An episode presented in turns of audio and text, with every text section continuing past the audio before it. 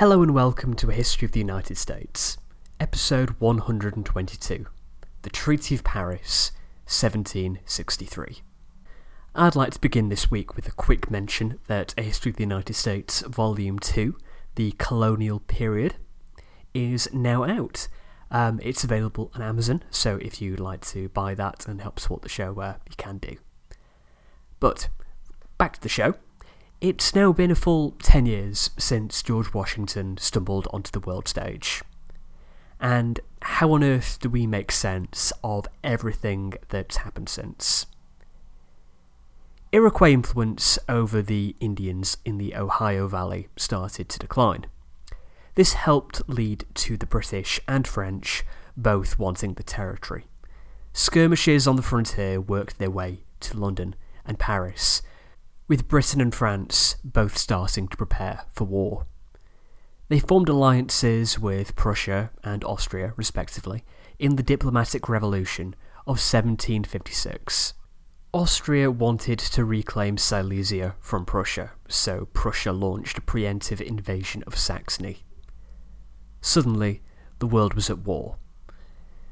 The British made a complete mess of things in America. There was the disaster at Monongahela, in 1755, which saw the death of Commander in Chief Braddock, who was then replaced by Lord Loudoun. There was the disaster at Oswego in 1756 and the Fort William Henry massacre in 1757. This was accompanied by political instability in Westminster, including a three month period in 1757 where there was no real government at all. Then Finally, the Pitt Newcastle Ministry was formed. Pitt changed the course of the war in North America. Rather than focusing on centralisation efforts across the North American colonies and trying to create a viceroyalty, the British pivoted to a more decentralized approach, providing subsidies to the colonies and actually respecting provincial troops, rather than making them all subordinate to redcoats. This was the turning point in the war. The American colonies had a much larger population than Canada. If they could be effectively mobilised, the British would win. And they did. The French suffered supply shortages after bad harvests, meaning they couldn't press their advantage in 1757.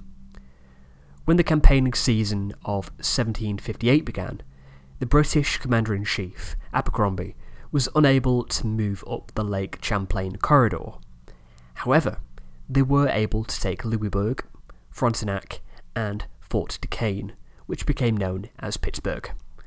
This was followed by the Annus Mirabilis in 1759, culminating in the capture of Quebec and then of Montreal in 1760. Once a war with the Cherokee in the south was put down, the British were now the masters of North America. Pitt's Chathamite system was to keep the war alive in Europe, while the British focused on dominating the Atlantic, which was achieved with the victories at Lagos and Quiberon Bay in 1759, and then on dismantling the French Empire. They were victorious in India, West Africa, and the Caribbean. The problem was Europe.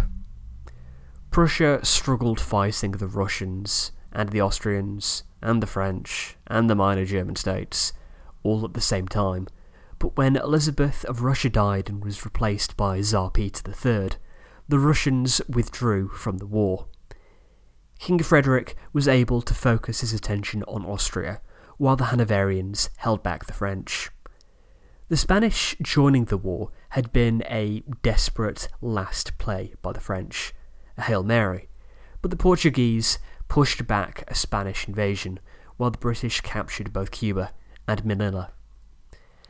By November 1762, everybody was ready for peace. The result was two separate peace treaties the Treaty of Hubertusburg and the Treaty of Paris. We'll go over the Treaty of Hubertusburg first because it's much less important to our story before turning to the Treaty of Paris. The main result of the Treaty of Hubertusburg was that it restored Central Europe back to 1756. The Austrians renounced their claim to Silesia, so it might be seen that the Prussians did slightly better than the Austrians, though they did not annex Saxony, the invasion of which had started the war in the first place. The main effect is that Prussia was now firmly considered one of the main European great powers, with its former position as the newcomer to the party being transferred to Russia. It also signified that Sweden had lost its own great power status. In its heyday, if you remember back to the days of the mid 17th century, Sweden had been a power, even launching its own colony in the Delaware, but now most of its European territory was lost, and this marked its last real attempt to lay claim to Pomerania. As interesting as all of this is, our main interest in this story is America, so let's look at the Treaty of Paris. While Hubertusburg dealt with the situation in Central Europe, the Treaty of Paris involved Britain, France, Spain, and Portugal. When the armistice was agreed, the British had captured Canada, Guadeloupe, Martinique, St. Lucia, Dominica, Grenada, St. Vincent and the Grenadines, Tobago, French possessions in India, Goree, and the Senegal from the French, as well as Manila and Havana from the Spanish. The French had captured Minorca and a few minor trading posts from the British, and the Spanish had taken a couple of settlements from Portugal. The French and British had been discussing a potential peace deal since 1761, so that was relatively straightforward. If you'll recall, the major sticking point had been that Pitt wanted the Newfoundland fisheries from the French, but now he was no longer in power, that term had been dropped the French would return their captured territory to Britain, and Britain would give most of it back, but would take St. Vincent and the Grenadines, Dominica, Tobago, Grenada, Senegal, and, obviously, Canada. Easy enough. The problem was Spain. Britain had captured Havana, a very valuable prize. The Spanish king, Carlos III, would not consider giving it up, but the British needed to gain something. The British public and Pitt would be outraged if Havana was given up for nothing. So the French came up with a very clever solution. In a secret agreement, they gave Louisiana to the Spanish. The Spanish then gave the British the eastern side of the Mississippi, as well as Florida. Pitt and Newcastle were still outraged, Pitt spoke for over three hours in the Commons that the treaty was a joke, while Newcastle raged in the Lords. But it was defeated on a voice vote. If you've been watching a lot of Parliament votes like I have over the last 12 months, you'll have some idea how pathetic it is to be defeated on a voice vote without it going to the chambers. The treaty was signed, and peace was achieved.